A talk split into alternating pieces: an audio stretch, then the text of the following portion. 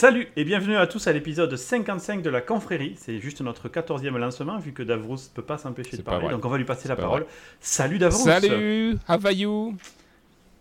Bien. Je suis également avec Multa. Bonjour. Salut Multa. Et notre superbe, splendide Akuma Sai. Bonjour et bonsoir à tous. Très bien. Et je suis donc Delta Koch et aujourd'hui nous avons deux sujets exceptionnels. Le premier, je vais vous parler de la suite de mes aventures. De moi. En fait, c'est un sujet que tout le monde me demande. Pourquoi tu ne nous reparles pas de toi? Je dis, bon, mais je vais parler de moi, s'il y a que ça.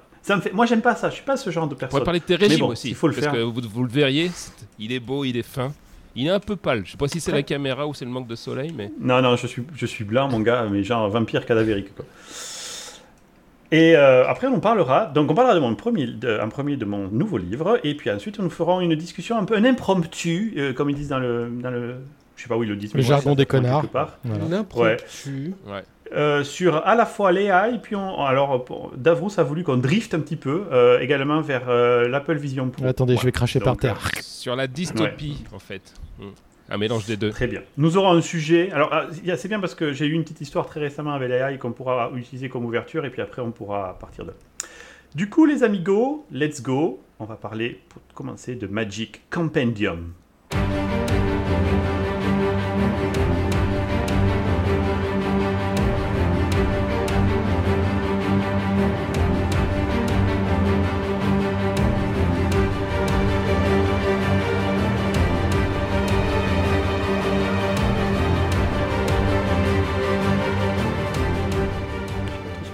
Il me tarde déjà de savoir.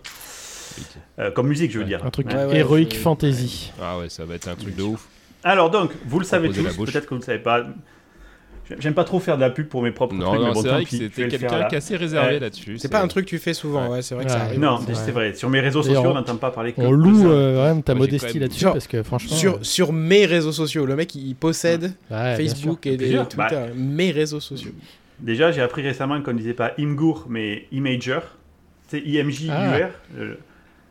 Moi, je disais Imgur, tu vois, parce que je ne sais pas pourquoi. Comme les... Ah oui. Ouais, en fait, c'est Imager. Ouais. Ok, bon, ça va. Parce qu'il y a...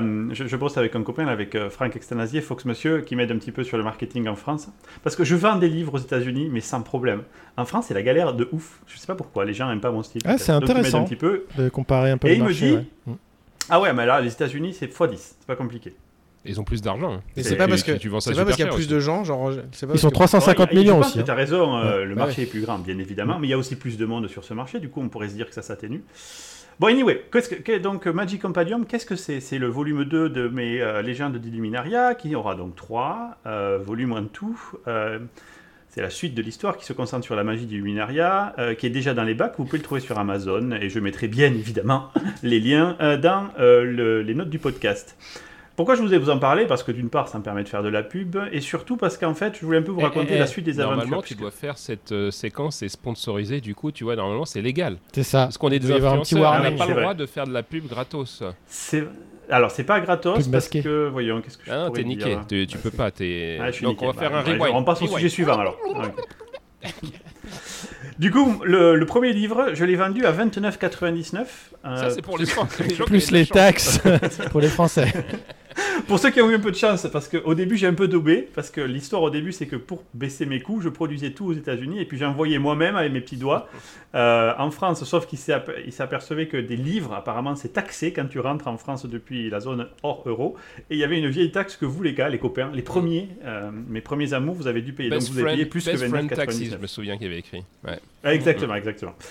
Et mais 29,99, je perdais $2 par livre quand même. Mais moi, je m'en branle. Du coup, oui, bien sûr, je comprends tout à fait, c'est normal. Mais là, mon objectif, c'était de dire, je veux la même qualité. Ah non, en fait, je veux augmenter la qualité parce qu'il y a un truc qui m'a gonflé sur le premier, c'est que les pages au milieu, quand on l'ouvrait trop souvent le livre, elles avaient tendance un petit peu à se déchirer, pas à se décoller, mais à se sortir du milieu. Je voulais en fait avoir une technique qui s'appelle le sewing, donc la couture, où en fait, il y a un fil qui viennent tenir tous les feuillets ensemble. Et du coup, même si tu l'ouvres 50 fois, le feuillet garde la structure. Tu n'as pas des pages qui s'envolent. C'était objectif numéro 1. Même qualité de papier. Quoi, c'était du 80 grammes. Je voulais qu'il y ait du swing. Quoi. Il y avait 10 pages de plus. Le volume 2, du coup, le premier volume faisait 52 pages. Le second fait 64. Un petit peu plus de 10 pages en plus. Et je voulais baisser le prix de $10 parce que psychologiquement, je me disais qui va acheter un livre, une nouvelle illustrée à plus de 20 balles. Quoi. Donc je voulais le mettre à 19,99 sans perdre d'argent. Alors du coup, la première chose que j'ai fait, c'est ok, j'ai compris une leçon, il faut que je produise en Europe. Avec de l'IA, sinon, c'est ça ? Ah non, c'est pas là encore. Je produis une partie aux États-Unis pour les États-Unis et je produis une autre partie en Europe. Du coup, non, sans IA, va te faire enculer, on en reparlera après. Bisous. Ça y est, c'est fait. Voilà, c'est dit, je l'ai dit, j'ai été violent, je le sais. Bon. Et du coup, j'ai essayé de pinguer des maisons d'imprimerie en France. Et là, je suis tombé sur la France, telle que je l'aime et pourquoi j'habite aux États-Unis. Première boîte que je ping, je dis voilà, salut. Alors moi, c'est un format letter. C'est pas un A4, hein, c'est un peu plus large parce que comme je le produis avec mes outils ici et les normes américaines, je vais pas redesigner mon livre pour le mettre en A4. Je fais mes dessins en fonction de ça. C'est du 8 par 11 pouces. Bref, il faut que ça soit produit en letter. Bisous. C'est presque du A4 en plus. Donc déjà, trouver un imprimeur qui accepte de faire ça, pas facile. Ouais. J'en trouve 2 ou 3. Le premier que je le contacte fin décembre. Autant vous dire que contacter n'importe qui en France fin décembre, c'est une erreur. Parce que les gens ne te répondent pas. Ou tu prends des je suis en vacances, je reviens le 14 juin. Les Américains ne sont pas très au taquet en décembre non plus, hein, cher ami. Oui, mais enfin bon, quand tu leur écris pour leur dire je voudrais produire 1000 bouquins, est-ce que tu peux faire ça ? Le mec, il m'a répondu, genre, il a utilisé des taquions, il m'a répondu avant que je lui envoie l'email, tu vois. N'importe quoi. Là, les Français me répondent pas, ou il n'y a pas de out of office, donc tu crois qu'ils t'ignorent, mais en fait ils étaient juste en vacances, mais ils te le disent pas, du coup, moi je relance un email, je dis est-ce que vous pourriez me répondre ? Personne ne te répond. J'en envoie un 3e, du coup le gars se sent agressé quand il est en vacances parce que je lui en ai envoyé 3, je dis mais putain, mais comment tu veux que je sache que t'es en vacances, connard ? Ah si, quand même. Et on est juste le 1er janvier, quoi. Attends. C'est les vacances. Et... non, mais je leur avais écrit fin décembre, genre vers le 20, tu vois, ça va. Le 24. Anyway. Le 25 décembre, je leur ai écrit à Noël. Et du coup, il y en a 2-3 qui me répondent. Donc, c'est soit j'ai pas de réponse, soit le gars me dit je te réponds quand je reviens de vacances en juin, soit le gars me dit je te rappelle, promis, mais alors, promis, juré, craché, le 3 janvier. Le 10 janvier, je lui réponds en disant mais je croyais que c'était le 3, il m'a dit ah ouais, j'ai oublié, du coup je fais pas confiance non plus. Donc j'ai pas trouvé d'imprimeur en France qui soit suffisamment sérieux pour répondre à mes expectations qui sont de répondre à mon email en moins d'une semaine. Déjà expectations du coup, c'est anglais, t'as dû leur parler anglais, tu sais qu'ils sont pas bons les Français en anglais. Ah ouais, c'était ça attention. Le problème. Du coup, ce que j'ai fait, j'ai trouvé une boîte en Angleterre qui me disait ouais, déjà, ils parlent anglais, ils savent faire letter, donc ça me va. Ils font des bons prix sur le papier, ils savent faire le C-Wing, ils ont tout ce que je veux. C'est pas gratuit, mais c'est pas non plus horriblement cher. Mon seul problème, c'est qu'ils me disent nous, on va pas pouvoir te gérer la taxe, puisque on n'est pas dans l'Europe. Envoyer les bouquins en France, nous, on est avec le Brexit, du coup, tu vas te manger la taxe. Donc, je calcule le coût de la taxe à l'intérieur, je négocie avec eux, et en fait, ce qui est bien quand on fait de l'impression, c'est que si tu fais un livre à l'unité me coûterait 30 balles, si j'en fais 50, il ne me coûte plus que 12, si j'en fais 100, il me coûte plus que 10, etc. Donc, il y a vraiment un effet régressif. Donc, je chope le tarif où je sais que, en incluant la taxe, ça me fait le livre à peu près à 10-12 balles, et je les fais produire. Le problème, c'est qu'après, j'ai Amazon qui prend sa taxe, puisque je n'ai pas trouvé de distributeur non plus. C'est-à-dire, j'ai essayé de trouver un distributeur. Heureusement, Franck m'a aidé récemment, il a trouvé une solution. Il m'a trouvé comment les livres fonctionnent quand vous allez à la FNAC, etc. Il y a 2 organismes en France qui centralisent ces listes, qui les mettent à disposition des libraires et des FNAC. Et les FNAC, en fait, leur commandent. Et après, ils te mettent en relation avec un distributeur, donc c'est le gars qui va gérer ton stock. En l'occurrence, moi, ça va être mon beau-père qui va gérer mon stock et qui va après, ces 2 boîtes vont dire okay, il faut que tu envoies 40 bouquins à cette adresse, 12 bouquins ici, puisque c'est ce que veulent les libraires. Moi, j'ai pas fait ça pour l'instant. Pour être honnête avec vous, pour l'instant, ce que j'ai fait, j'ai dumpé tout dans les entrepôts Amazon. Amazon prend $7 par livre, donc 12 plus 7, on est à 19. Je le vends à 19,99. Je ne perds plus d'argent sur mes livres. Je gagne même 99 centimes par livre. Putain, mais le markup qu'ils prennent les salons, quoi, je pensais pas que c'était énorme. Et alors, attends, c'est pas tout, parce qu'ils ont un inventaire vieillissant. C'est-à-dire que si t'es entre 0 et 150 jours, ils te font pas payer le stockage jusqu'à une certaine taille. Finalement, si tu stockes des Airbus, ils vont te faire payer. Mais vu que t'es chez leur entrepôt... si tu stockes des Airbus, ouais, ça serait particulier, quoi. Ouais, ils vont te dire, là, ça commence à prendre un peu de place. Mais, tu vois, mes bouquins...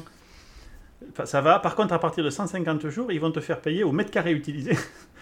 C'est donc de 150 à 300. Après 300 jours, c'est 2 fois plus cher, etc. En fait, plus tes trucs vieillissent, plus t'encourages. Soit, ah ouais, mais attends, ils te disent c'est gratuit si on les détruit, véridique, ou si on doit te les renvoyer. C'était ça les Comment dirais-je, donc là en fait le système c'est un scandale. Il y a des livres qui ont été imprimés avec du papier de pauvres arbres et ils veulent les détruire parce que...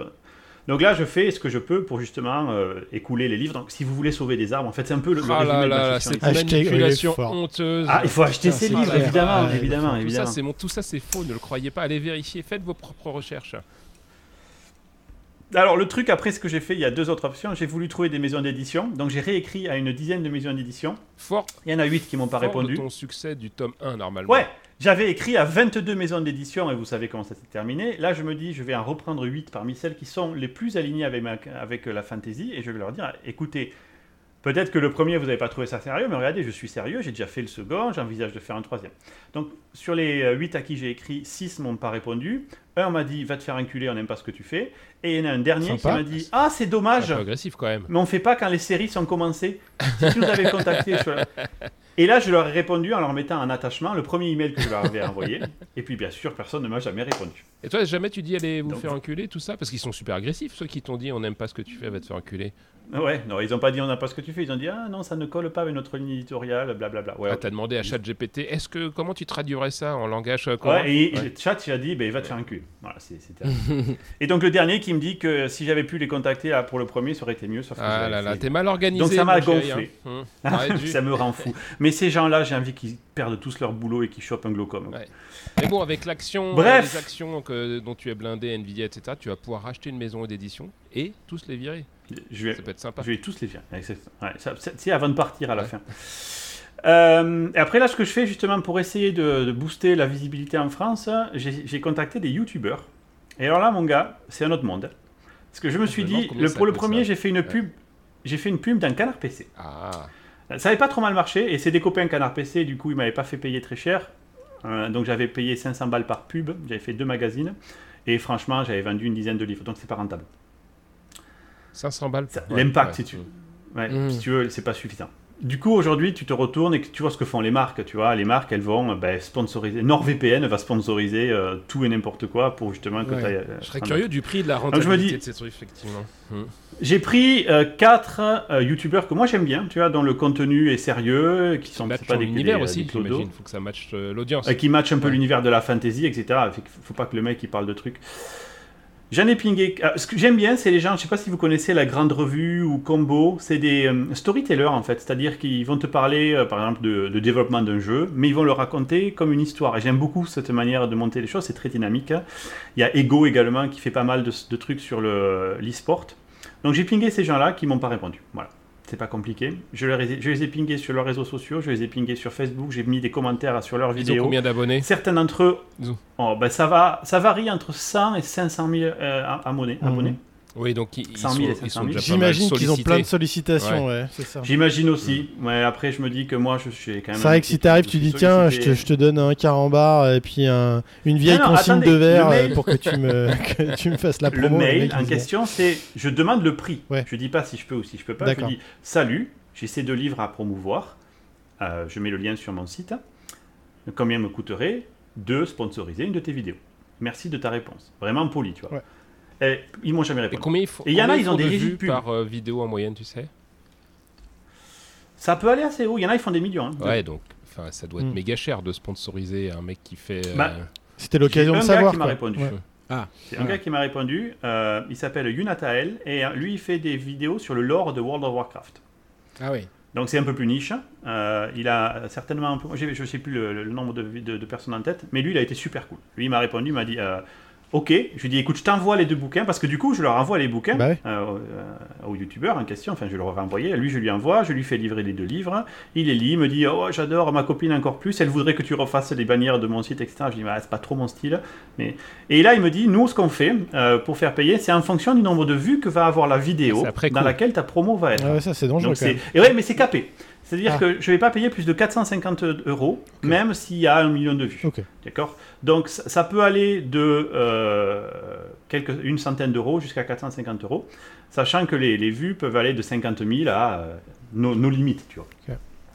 Donc là, c'est ce que je vais faire. Voilà. Bientôt, il y aura une pub de sponsor chez Yunatael. Je vous enverrai le lien YouTube où il va avec ses propres mots en fait. Ce que je voulais, moi, c'est pas leur mettre mes mots dans la bouche. Je veux qu'ils lisent le livre. S'ils n'aiment pas, ils en font pas la sponsor. Ouais. Par contre, s'ils aiment bien, mais ils en parlent avec leur truc. Et puis il y a un lien vers mon site. C'est excellent tout ça. Voilà. Donc on verra bien. Ah, c'est cool que tu sois, tu lâches pas le truc, tu sois créatif et puis tu nous fais découvrir tout ce monde-là parce que je me suis toujours demandé combien ça coûtait. Des sponsors, parce qu'en fait, en ce moment, il y a pas mal de guerres sur les business models des youtubeurs. Des gens qui disent j'en ai marre des pubs, les adblocks, les machins, etc. Et en fait, Internet, ça a toujours été gratuit parce que c'est nous le produit, en fait. Et du coup, les gens, ils veulent le beurre et l'argent du beurre. Ils veulent du contenu de qualité, gratuit, tu vois, c'est pas possible. Et donc, en fait, il y a un retour pas mal, soit des paywalls, comme Canard PC, ou des mecs qui disent moi, j'ai pas de pub. Par contre, ils ont un gros sponsor au démarrage. Et l'avantage, c'est que tu peux pas le zapper avec un adblock, mais en gros, là, j'imagine la plupart des gens ils accélèrent. Tu avances si t'as pas un. Bien sûr. Donc, j'étais curieux de voir le business model associé. Enfin, lequel des deux était le plus rentable entre les pubs et les mecs qui. Parce que j'imagine qu'ils acceptent le sponsoring si ça compense en partie le manque de publicité, tu vois. J'imagine. Et ça peut faire les deux. Tu sais, tu peux faire les deux, ouais. Ils font les deux en fait. Bien sûr, ils font les deux. C'est sur YouTube, le mec, il va se prendre la pub de YouTube plus la pub qui est in-roll, tu vois, celle qui est dans la vidéo. Et un temps, d'ailleurs, je me suis demandé si j'avais pas demandé un certain... J'ai un pote qui connaît Julien Chiez, plutôt Pernal, qui aime bien lui lécher le dessous des couilles. Et je me suis demandé, mais ça correspond pas à mon style. Du coup, je vais pas renier mes valeurs. Il fait très peu de sponsoring parce qu'il le dit lui-même, il reçoit énormément de sollicitations. Ah, ça m'étonne pas. Et il dit qu'il veut pas tomber dans ce truc des machins NordVPN, machin, parce qu'en fait, ça devient presque une blague, les gens qui font NordVPN. On a l'impression qu'on l'a vu partout. Mais NordVPN, c'est n'importe quoi. C'est n'importe quoi. Quand tu regardais les vidéos de Villebrequin, ils tournaient ça vraiment complètement en dérision. Ils ont arrêté la chaîne, malheureusement, mais ils faisaient des grosses conneries avec les histoires de NordVPN, mais ça faisait marrer tout le monde. J'allais dire, il y a des youtubeurs, ils arrivent à intégrer le sponsoring. Il y a Cheshuné, par exemple, qui fait des trucs rigolos. Il est très drôle, Cheshuné. Ce qui est tricky, parce qu'il ne faut pas non plus se mettre à dos le sponsor, tu vois, mais... J'aurais pu penser à lui, j'ai pas pensé à lui. Ça doit coûter une blinde, à mon avis. Lui, il est plutôt dans les jeux vidéo. Je sais pas s'il est trop dans le. Il fait des millions de vues à chaque fois sur ses. Ouais, il fait des millions de vues, tout à fait. Ouais. En même temps, c'est assez drôle. Mais j'aime bien le bonhomme. Après, ça peut coller, tu vois. Les mecs, ils vendent des boissons énergisantes. Mais... C'est pas non plus un rapport avec une boîte de jeux vidéo, tu vois. Ouais, c'est vrai. Mais en fait, c'est là où tu vois qu'il y a quand même certaine tristesse parce qu'en fait, ces mecs-là, moi, je vois juste des gars qui sont dans les supermarchés en train de vendre les trucs, quoi. Donc, c'est un peu la tristesse des trucs. Mais bon, faut bien qu'ils vivent comme. Et c'est pour ça. Comme dit Davrous, c'est bien qu'ils vivent. Mais c'est aussi pour ça que je voulais que ma sponsor moi, et soit un accord, tu vois, un mec qui parle du lore de World of Warcraft, on est vraiment pas loin de ce que je fais dans mes livres, et c'est un mec qui aime les histoires, et qui raconte des histoires, qui parle d'un livre, qui parle d'une autre histoire, tu vois, c'est pas non plus... C'est toujours la promo, c'est-à-dire que je lui ai donné de l'argent pour qu'il parle de mon livre, il l'a pas fait de lui-même, mais bon, voilà, c'est un bon milieu, je trouve. Donc voilà, je vous donnerai des updates au prochain épisode. Super intéressant.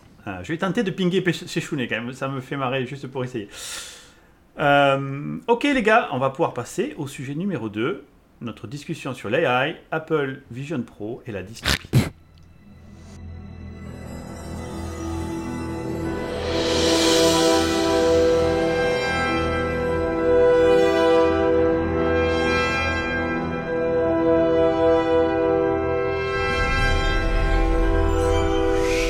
Et vous savez quoi ? On va peut-être attaquer par une petite anecdote. Oui. Comme ça, je garde la mienne et après. Parce qu'on va continuer de parler de ta vie. C'est le seul sujet qui est vraiment intéressant. Les gens l'oublient. Il y a une version de son livre disponible sur Apple Vision Pro que tu peux voir en 3D. Tu vois, tu la tiens vraiment. Ça serait top. Et en fait, généré par l'IA. Non, après ça, elle va plus me parler. Quelque part, tu peux avoir plein de versions du livre de Delta Koch avec l'IA, puisque c'est ce qu'il utilise principalement pour. Justement, puisque tu en parles, allez, c'est parti. Alors, justement, pour lancer le sujet de l'IA, qu'est-ce qui s'est passé ce week-end ? J'ai fait mon dernier dessin qui s'appelle A World Full of Life. Va s'intégrer dans le futur livre et en fait ça parle de la terraformation de Illuminaria qui est donc à la base il y a un désert et en fait je voulais peindre la nature qui arrive sur ce désert là avec un petit ruisseau qui commence à couler etc. Je fais tout mon dessin là-dessus. Donc ça c'est ton prompt, et puis au dernier moment le louard mon prompt mental. Cette blague va être super longue. Je fais tout le dessin et puis à un moment donné, il y a un dinosaure que je mets dans le truc parce que ça fait partie de mon histoire. Si vous avez lu le premier livre, il y a des dinosaures qui sont avec des singes dans un dessin du premier livre et tout ça c'est expliqué et je reprends ce... Exactement, merci mon amour, les diplodocus. Et là, du coup, je me dis, tiens, je vais mettre un dinosaure, mais comme c'est pas exactement la Terre, je veux pas que ça ressemble à un vrai dinosaure totalement, je fais un mix entre un dragon et un dinosaure. Et je fais une erreur stratégique avec ce dessin, une fois qu'il est terminé. Il n'a que 3 doigts. Naïvement. Le T-Rex a que 3 doigts. Naïvement. Au lieu de 4. Non, naïvement, je vais le mettre sur un Reddit qui s'appelle Dinosaure. Le Reddit dinosaure, il parle de dinosaures, tu vois. Et ils aiment bien discuter de à quoi ressemblait un dinosaure, etc. Et naïvement, je me dis, tiens, ça va les faire marrer. Je vais mettre mon dessin. Je vais leur dire, voilà, c'est un dinosaure que j'ai imaginé, qui pourrait peut-être ressembler à... Et en général, ce qu'ils font, ils essayent de trouver le nom du dinosaure. Tu vois, c'est un merdosaurus ou un whateverus. Truzukisaurus. Sauf que là, direct, au bout de 4 secondes après avoir posté le post, le premier message que je prends, c'est pas « c'est moche » ou « c'est laid », ce qui peut arriver de temps en temps, c'est « ça, c'est de l'IA ». C'est sûr, c'est de l'IA. Je me dis « bon, ok, pas de bol, ok ». C'est vrai que j'ai un style fantasy, du coup, à la fin, quand je finis un dessin, j'utilise une technologie dans Photoshop qui s'appelle le Camera Raw Filter, et je booste à fond les contrastes et la vibrance, ce qui fait que mes couleurs, elles pètent. J'adore ça. En plus, c'est important quand tu fais du print, parce que sur le print, ça a tendance à atténuer un peu les couleurs, donc elles remontent bien grâce à ça. Et mes dessins, du coup, c'est vrai que ça leur donne ce côté pétillant. Enfin, j'aime beaucoup ça. C'est pas du monotone. Et là, je me dis, putain, ça doit être à cause de ça. Admettons. En plus, j'ai utilisé un nouveau truc là cette fois-ci qui vient de sortir dans Photoshop qui s'appelle le Lens Filter. Ils évaluent en fait la profondeur de ton image et ils te font des petits floutés sur le côté, comme quand vous regardez avec une caméra, il y a des floutés sur le côté du fait de la formation de la lentille. Et donc, si vous regardez mon dessin, il y a une fougère au premier plan. Les premières feuilles sont un peu floutées. Je trouve ça super beau parce que ça donne un vrai effet de profondeur sur le dessin.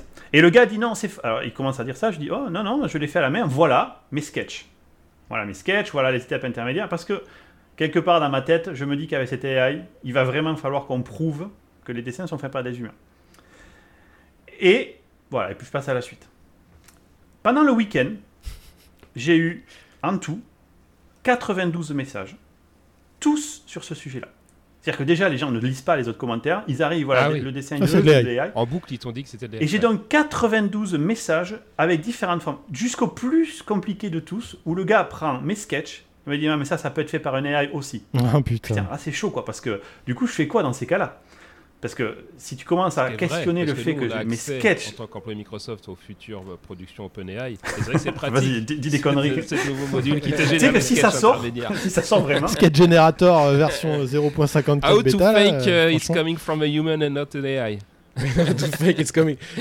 Et le gars, il me dit, non, tu vois, par exemple, là, ton ruisseau, il s'arrête. Ça, c'est typiquement AI. Je lui dis, non, ça fait partie de mon histoire, puisqu'en fait, c'est un sujet sur la terraformation. Donc, j'explique ce sujet-là. Ah, ok, ouais. Mais regarde, tes feuilles au premier plan, là, elles sont floues.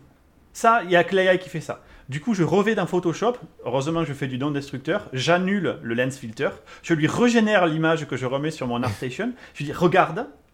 Est-ce que tu crois que j'aurais pu faire ça avec une AI pour justifier le fait que c'est toi qui l'avais fait. J'avais la boule au ventre tout le week-end. Tout le week-end, j'étais pas bien, j'étais malade, c'était horrible.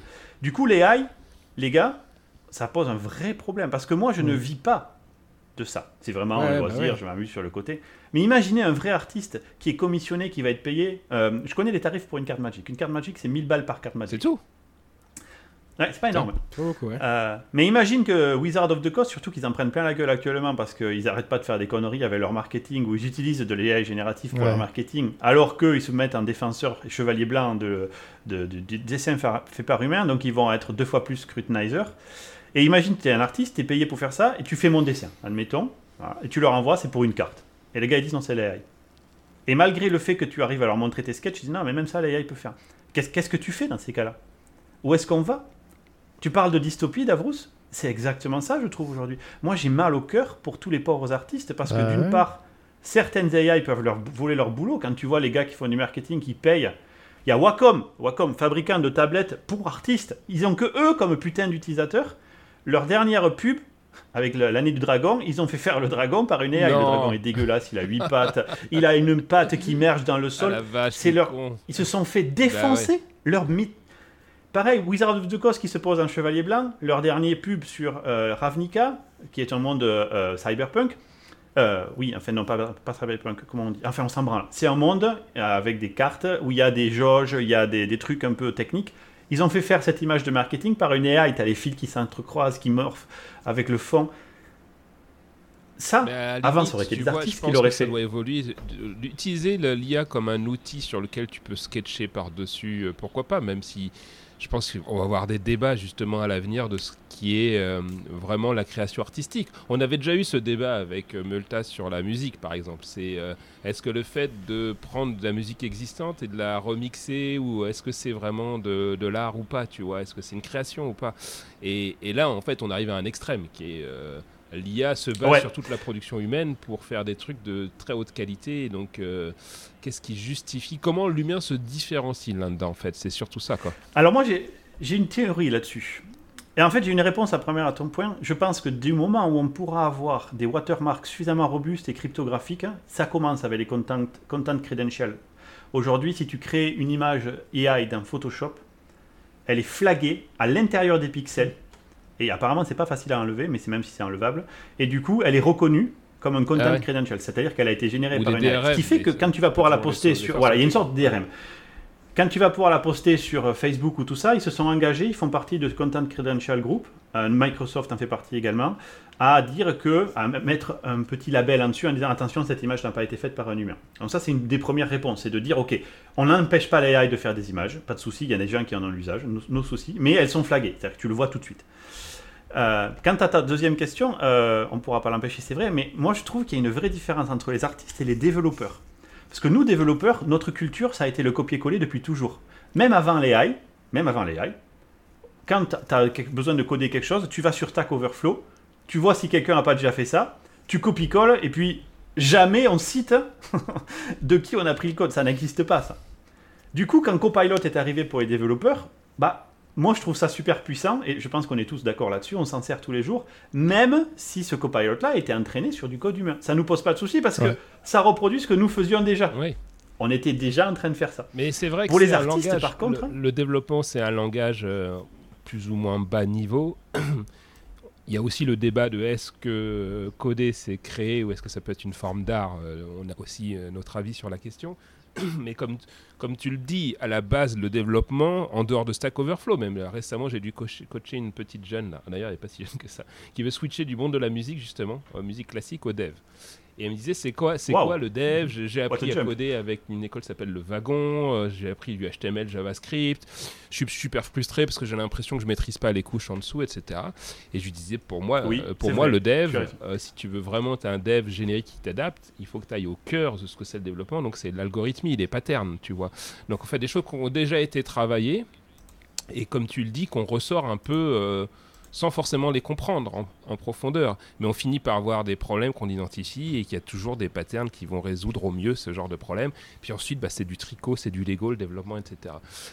Je suis d'accord avec toi que du coup, ces copilotes-là s'inspirent de ce qu'on fait les humains, tu vois, sur l'art et la connaissance. On avait fait une chronique, c'était, je me souviens, parce que j'en parle dans mon blog perso avec Multa, c'était l'épisode 2 et demi, parce qu'on avait foiré l'épisode 2, qu'on avait dû le refaire, vous vous souvenez ?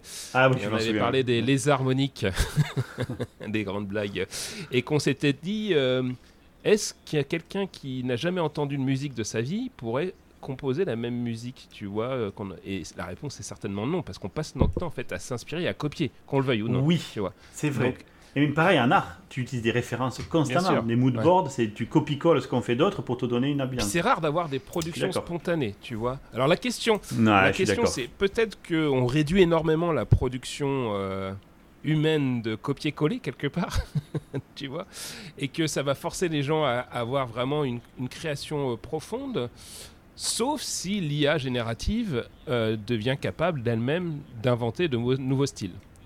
Et elle le fait déjà, je pense, honnêtement. Elle le fait déjà. Alors moi, je le vois dans des textes, il y a eu même plusieurs études, on va en reparler avec Sora tout à l'heure, mais il y a plusieurs preuves qui disent qu'elle ne fait pas que régurgiter ce qu'elle a appris, elle infère également, et du coup, il y a une création. Et encore une fois, moi, ça ne me pose pas de problème. Je crois qu'on pourrait vraiment solutionner une grosse partie du problème si toutes les images AI étaient identifiées comme telles. Et ouais, à partir du moment où tu sais que ça n'est, tu décides. Que, oui. Là, si tu mets un c'est maintenant là les derniers trucs de Sora, ils ont mis un logo en bas à droite, mais déjà si tu crops, bah c'est foutu. Tu peux éventuellement faire du le contact credential. Ouais, tu peux. C'est de la crypto. Bon, c'est encodé. La discussion que j'ai eue avec ce fameux influenceur que tu adores, parce qu'il est venu, on a discuté ensemble de ce truc-là. Lui, il est flippé en tant que créateur de contenu. Il me dit. Mais moi déjà, je me prends des sauts de merde sur la tronche avec des gens qui extraient tout ce que je dis. Il dit là, ils ont des tonnes d'images sur lesquelles ils vont entraîner un modèle, ils vont faire dire n'importe quoi. Les Américains, ils sont flippés parce que c'est l'année des élections, donc ils savent qu'il va faire plein de trucs. Et en fait, c'est déjà arrivé. Biden, il a déjà fait une vidéo où il dit de ne pas voter pour lui. C'est déjà arrivé. C'est déjà arrivé. Non, mais, le problème, même imaginons que ça soit, je ne sais plus comment tu l'appelles là. Content credential. Ouais, voilà, encodé dans les pixels de manière non visible, mais par un algo. Les gens vont voir la vidéo fake ou l'image fake, et en fait, c'est super dur de rattraper une catastrophe qui a été mise en place. Tu sais, on dit toujours que. C'est comme les trolls en ligne, de toute façon, un mec qui dit une connerie. Bien sûr, je crois que l'énergie nécessaire pour stopper. Un drama, c'est 10 fois l'énergie qu'il t'a fallu pour le créer. En fait, tu vois. J'adore la précision de cette fin. Ouais, non, mais c'est très bien que tu lances une rumeur, même si tu fais à un moment donné un communiqué de presse en disant je me suis planté, tout le monde s'en branle, c'est trop tard. C'est trop tard. Ouais, donc, il faut vraiment en amont essayer d'anticiper ce problème. Je suis d'accord avec toi, mais je ne vois pas de solution. Et c'est pour ça que moi je voulais qu'on parle aussi de Sora, parce que, alors pour deux raisons. C'est sorti de nulle part, à nouveau, d'OpenAI. Ce qui était rigolo, c'est que Google a annoncé leur nouveau modèle Gemini Pro avec une fenêtre énorme. En gros, il peut bouffer un bouquin, le truc, etc. Enfin, ça a l'air assez impressionnant. Mais j'ai vu un mème qui m'a fait mourir de rire, où tu as une conférence de presse où il y a écrit Gemini Pro, il y a 0 micro, puis à côté il y a OpenAI avec Sora, il y a tous les micros. En fait, avec Sora où tu as 2000 micros. Tout le monde s'en est branlé ce jour-là parce qu'ils ont sorti Sora, et ça me fait un peu plaisir quelque part en tant qu'employé Microsoft. Nous, on a galéré, et on en reparlera avec l'Apple Vision Pro, à des fois avoir ce mindshare en fait. C'est que des fois on faisait des trucs bien. Mais en fait, on n'était pas du tout considéré parce que tout le monde ne regardait dans ta direction. Ouais. Tu pouvais te gesticuler dans tous les sens, personne ne te voit de toute façon. Donc c'est clair que OpenAI, ils ont ça marche trop bien, ils arrivent trop bien à parler de ce qu'ils font, quoi. C'est fou, hein. Ils ont créé un branding en fait. Exactement. Et même quand ils font rien, on a entendu parler de Sam Altman qui soi-disant demandait 7 trillions, 7000 milliards. Alors déjà, c'est faux, mais encore, tu viens de le dire, Davrous, personne ne le sait ça. Il y a eu un journal qui a dit, en fait, il demande 7000 milliards, c'est pas vrai. Ce qu'il dit dans ses slides pour récupérer des fonds, c'est qu'il dit que l'intégralité des investissements de toute l'AI dans le monde entier serait à peu près de 7000 milliards. Lui, il ne demande pas 7000 milliards pour lui, sauf que il y a eu un message qui est passé, tout le monde a entendu ça, il y a eu un correctif derrière, personne ne l'a entendu et tout le monde est toujours convaincu que Sam Altman demande 7000 milliards. Lui, il s'en branle parce qu'on parle de lui, comme tu dis, Seb, il a fait un branding et donc on parle encore d'OpenAI, même si c'est même pas vrai, tu vois. En tout cas, Sora, moi, m'a fait poser... Enfin, j'étais sur le cul comme tout le monde. Ce qui m'a fait marrer aussi, c'est que 3 jours avant, notre ami Yann LeCun, qui... disait que c'était impossible. Qui fait une conférence en disant c'est impossible de faire des vidéos... Enfin, de l'AI génératif pour stable. Des vidéos. On peut faire la prochaine image éventuellement, mais faire un truc cohérent, de long, etc. Par contre, moi, j'ai inventé un système. Il est très moi quand même, hein, Yann LeCun. Il me rappelle, on en a discuté au boulot avec les copains là, qui sont revenus des US. On a fait des enculés parce qu'on l'a comparé à Raoult quelque part, tu vois, genre le mec il a eu un moment de gloire fut un temps, et puis il arrive pas à comprendre qu'il commence à être déconnecté de la réalité, tu vois, et du coup il dit moi j'ai inventé un système qui va être génial, on pourra le faire avec mon système. Bon, je peux pas vous montrer par contre. C'est un autre truc. Putain, 3 jours après il y a Sora qui sort le truc où mais tout le monde est sur le cul, tout le monde. Enfin, mais je pense que chez OpenAI quand ils l'ont entendu ils ont dû se dire, ils ont dû se marrer quoi. Vraiment, ils ont dû se marrer, quoi. C'est obligé. Mais je sais pas, surtout qu'il dit, même après coup que la vidéo générative en question là n'est pas un world builder. Et ça, c'est un angle vraiment important de Sora, parce que quand vous regardez le papier technique et comment Sora fonctionne et comment est-ce qu'elle arrive à maintenir une cohérence, elle est obligée d'avoir un modèle, j'allais dire mental, mais vous me comprenez, du monde. Par exemple, il y a une vidéo où on voit une jeune fille dans un train à Tokyo qui se reflète dans le reflet, et on voit les maisons qui passent. Alors que l'être humain, on voit le truc, on voit des erreurs dont il parle, mais globalement, il y a des erreurs. Du premier regard, c'est super impressionnant. Et elle arrive à avoir des trucs hors cadre, qui reviennent dans le cadre, et qui ressortent. Elle est obligée d'avoir un modèle mental physique. Ouais. Et quand Yann LeCun dit non, Mais mec, on l'a sous les yeux, on le voit bien là. Il y a un mec qui mange aussi qui croque dans un burger, et du coup ils expliquent dans le papier technique que il y a une notion de state effectivement dans la vidéo, parce que du coup l'IA elle va prendre en compte que le mec il a mordu dans le burger, et du coup il va faire des traces dedans, il y en a moins, etc.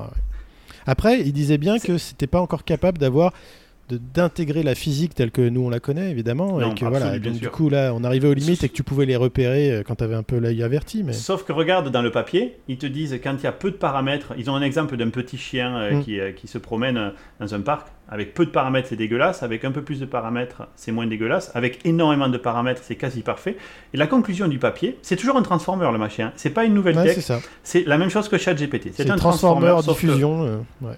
Exactement, transformer diffusion avec l'objectif. Un truc intéressant, c'est qu'il génère toutes les frames en même temps. Donc, il a une cohérence globale avec une gestion du temps, en quelque sorte. C'est ça. Et le truc, ils disent, s'ils pouvaient mettre encore 2 fois plus de paramètres, admettons, ben, ça serait encore mieux. Ouais. On est en train de se rendre compte que peut-être, et moi je fais beaucoup de centrisme sur l'humain avec ça, parce que nous on a encore beaucoup plus de paramètres dans nos têtes, mais finalement cette émergence que tu vois là, un world model, alors qu'ils lui ont jamais demandé de comprendre la physique, des fluides, de whatever, on a juste montré des caisses de vidéos, c'est de l'émergence là, paramètres. Et on parle d'émergence, exactement. Côté intuitif, et leur point est là. Mais, et puis même, c'est incroyable. J'y pensais à la comparaison avec le cerveau. C'est nous les gars. Moi je serais pas capable de... Enfin, je pense pas que quand on imagine des mondes, qu'on rêve et qu'on divague un petit peu, je crée pas des mondes aussi réalistes, tu vois. Donc non, en fait, cette IA quelque part, parce que souvent on est en train de comparer à le cerveau est beaucoup plus efficace, les connexions qu'on a, la consommation d'énergie qu'on a est beaucoup plus efficace. Bah, c'est grave. Pour le coup. Mais malgré... tu manges un sneaker, il te faut 6 mois pour dégager. C'est vrai qu'on est capable de tourner pendant des mois avec un sneaker et créer plein de faux dessins qu'on met sur Reddit après grâce à ce sneaker. Bien sûr. Mais du coup, moi Sora, j'ai trouvé d'abord le tech que nous sommes tous ici. J'ai été sur le cul. C'est venu de nulle part. Ah ouais, pareil. Incroyable. Et je me disais, dans l'article technique, il parle de Word Simulator, Builder, je sais plus ce qu'ils utilisent. Mais pour moi, ça faisait même pas marketing. C'est-à-dire que je le ressentais vraiment regarder dans les vidéos en disant, parce que souvent, il y a du bullshit, il y a beaucoup de bullshit dans l'IA aussi. Mais ça m'a marqué. Et sur le fait que on connaît un peu le sujet avec la 3D, et puis on est fan de jeux vidéo, je m'étais dit, mais pourquoi ça se trouve à terme, pourquoi on se ferait chier avec le ray tracing, pass tracing, machin, si le truc il est capable d'avoir cette cohérence visuelle de haut niveau, quoi. Ça pourrait être un générateur de monde virtuel ultra haut de gamme. Mais t'as entendu parler de Lucid Dreams ? Lucid Dreams, c'est une technique qui, moi j'y arrive pas, mais qui te permettrait, quand tu dors en fait, t'as ton lobe préfrontal ici, ta conscience qui est déconnectée. Voilà. Et du coup, dans tes rêves, t'as pas vraiment conscience, il se passe n'importe quoi. Genre, tu marches, il y a un canard qui te parle, tu te transformes en chien, tu pars, tu t'envoles. Il n'y a rien qui marche, mais on s'en fout parce qu'il n'y a pas le préfrontal. Le lucid dream, c'est quand t'arrives, pendant que tu dors, à reconnecter ce préfrontal et du coup, tu contrôles tes rêves. Et les gens qui disent font ça, ils font exactement ce que tu viens de décrire. Ils créent des mondes, ils sont des dieux dans un monde, dans leurs rêves. Maintenant, sortons de ça. Ayons un système à la Sora V12 où tu lui dis « Ok, aujourd'hui, je veux un monde avec des gens qui vivent, il se passe cette histoire et moi, je suis le roi. » Et ça y est, tu fais du lucid dreaming en live. C'est du Matrix. Mais ouais, sauf que c'est toi qui décides. C'est toi le dieu de ce monde-là. Après, c'est ça toute la bonne question. C'est quel temps de génération ça demande. Ça, on ne sait pas. Ils n'ont rien dit, quoi. Ouais. Et vu la taille du machin, pour faire 1 minute de vidéo... Ils ont commencé en 1990. Mais la génération est finie là. Ce que je me pose, avec un 486, c'est que autant je vois l'intérêt de l'IA générative sur le code. Là, on le voit clairement, ça nous aide tous les jours. Le code, c'est jamais totalement parfait, donc on reste en contrôle. Donc je suis d'accord avec le terme de co-pilot, c'est-à-dire c'est un assistant qui est à tes côtés. C'est un très bon nom. C'est un bon nom dans ce cas-là. Pour l'IA pour les images déjà. Bon, je me disais, ça fait chier Delta Coche, mais ça va, c'est pas, tu vois. Déjà, c'est pas mal comme usage. mais pour les vidéos, ça m'inquiète encore plus parce que on consomme énormément de vidéos et pendant longtemps, d'ailleurs, les gens, pourquoi ils sont devenus abrutis avec Internet, j'avais vu des études, c'est que le fait de voir quelque chose d'écrit a tendance à le rendre plus crédible, tu vois. Donc, en fait, les gens commencent à voir des choses écrites dans les réseaux sociaux ou un peu partout et puis du coup à le voir comme une vérité sans le remettre en cause, parce que je pense qu'il y avait une éducation avec les journaux qui étaient, tu vois, sérieux, validés, etc. Une référence. Mais les vidéos c'est pareil, on est très sensible à ça, on est des êtres visuels, donc rapidement, et ça fait longtemps déjà qu'on se fait niquer avec des vidéos fake sur les réseaux sociaux et que c'est super difficile à... Ah bah mon gars, bienvenue dans un nouveau monde. Mais oui, mais du coup, en dehors de l'incroyable prouesse technique, quel est l'intérêt de ce truc fondamentalement pour l'être humain ? Qu'est-ce que ça ? Imaginez que demain, tu peux faire ton propre film. Oui, c'est ça, imagine. Regarde, combien de fois ça t'est arrivé de dire... T'es le soir, t'es sur Netflix et t'essaies de trouver une série. Tu sais, tiens, j'aimerais bien voir un truc qui se passe dans les années 50, en science-fiction, machin, mais tu n'arrives pas à le trouver, tu passes des heures à chercher. Ça m'arrive assez souvent. Là, tu pourrais dire, putain, je veux ça, avec des zombies et un machin, et puis je veux que ça fasse 5 épisodes, clac, t'as ta série, mec. C'est vrai, parce que moi, je regarde tout le temps les mêmes films. Le porn, Davrous. Oui, le porn, 80% de l'usage de Sora. Ça va sauter, ce truc-là, c'est clair que... En VR, dans l'Apple Vision Pro. Sauter, c'est très bon choix de mots. Non, mais en dehors de la, on va dire, l'entertainment, là, les conséquences, enfin, l'équilibre entre ce que ça apporte à l'humanité, donc se marrer, d'avoir la CI des années 50 en sci-fi pour Étienne. Il faut rendre sa vie plus heureuse grâce à ça. En contrepartie, tu vas avoir une masse de désinformation monstrueuse. On pourrait collapse complètement l'humanité avec cette connerie. En fait, rien qu'avec les fausses vidéos. Je pense qu'on aura des procès où tu as un gars qui n'a rien fait et on va montrer une vidéo où il est en train d'abattre quelqu'un et tu dis « Ah ben tu vois, c'est toi là ». Bah oui. Comment, tu vois, comment lutter contre les problèmes vidéo, ça va être ultra compliqué. Il va vraiment falloir qu'on trouve un système robuste pour flaguer les images générées. Et les mecs qui vont maîtriser le monde, c'est les mecs qui vont maîtriser ça, quoi. Comme, ils pourront l'enlever ou le mettre à volonté. Que, toi qui es fan de hacker, Seb, ces connards, ils vont trouver forcément le truc super rapidement. Bah, bien sûr. Ils vont t'envoyer une vidéo de toi où tu baises la voisine alors que tu l'as jamais fait. Et tu dis, si tu veux pas qu'on envoie ça à ta femme, envoie 10 000 balles. C'est clair. Réglé. Bah, c'est déjà le cas là avec. Mes voisines sont nettement moins bonnes que ma chérie, donc il n'y a aucune. Vous avez vu, il y a eu toute une. On avait parlé peut-être, mais il y a eu toute une campagne où il y a des mecs qui font ça en termes d'image. Ils prennent en fait des têtes de gamines sur Instagram, tout ça, et ils les mettent nues avec des algos.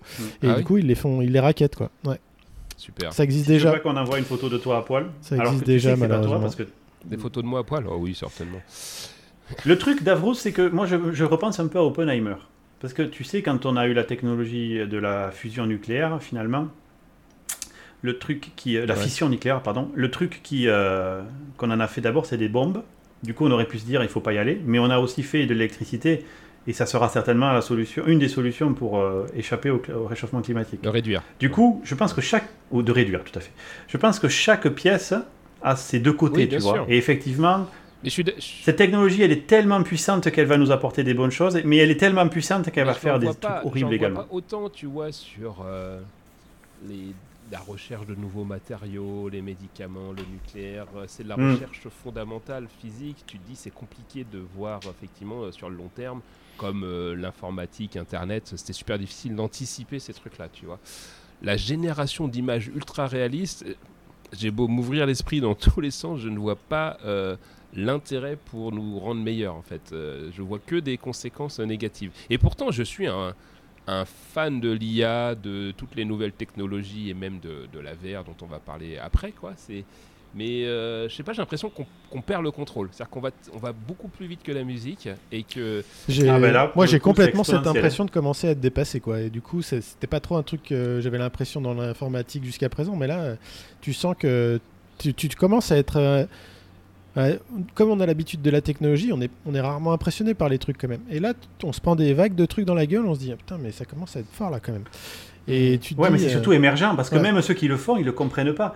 Je les voyais débugger, ils mettaient des débuggers dans des layers. Je sais pas si vous avez lu ce papier, ils ont fait un réseau très simple avec peu de layers pour mettre des débuggers pour voir à quel endroit ça s'allume quand le système, entre guillemets, pense à quelque chose. Ils n'ont aucune idée. C'est vraiment du Asimov à ce moment-là. C'est le cerveau positronique, on ne sait pas comment ça marche. Il y a une émergence, c'est bizarre. Il y a encore beaucoup de travaux de recherche pour essayer de prouver en fait le fonctionnement interne d'un réseau de neurones. C'est vrai que...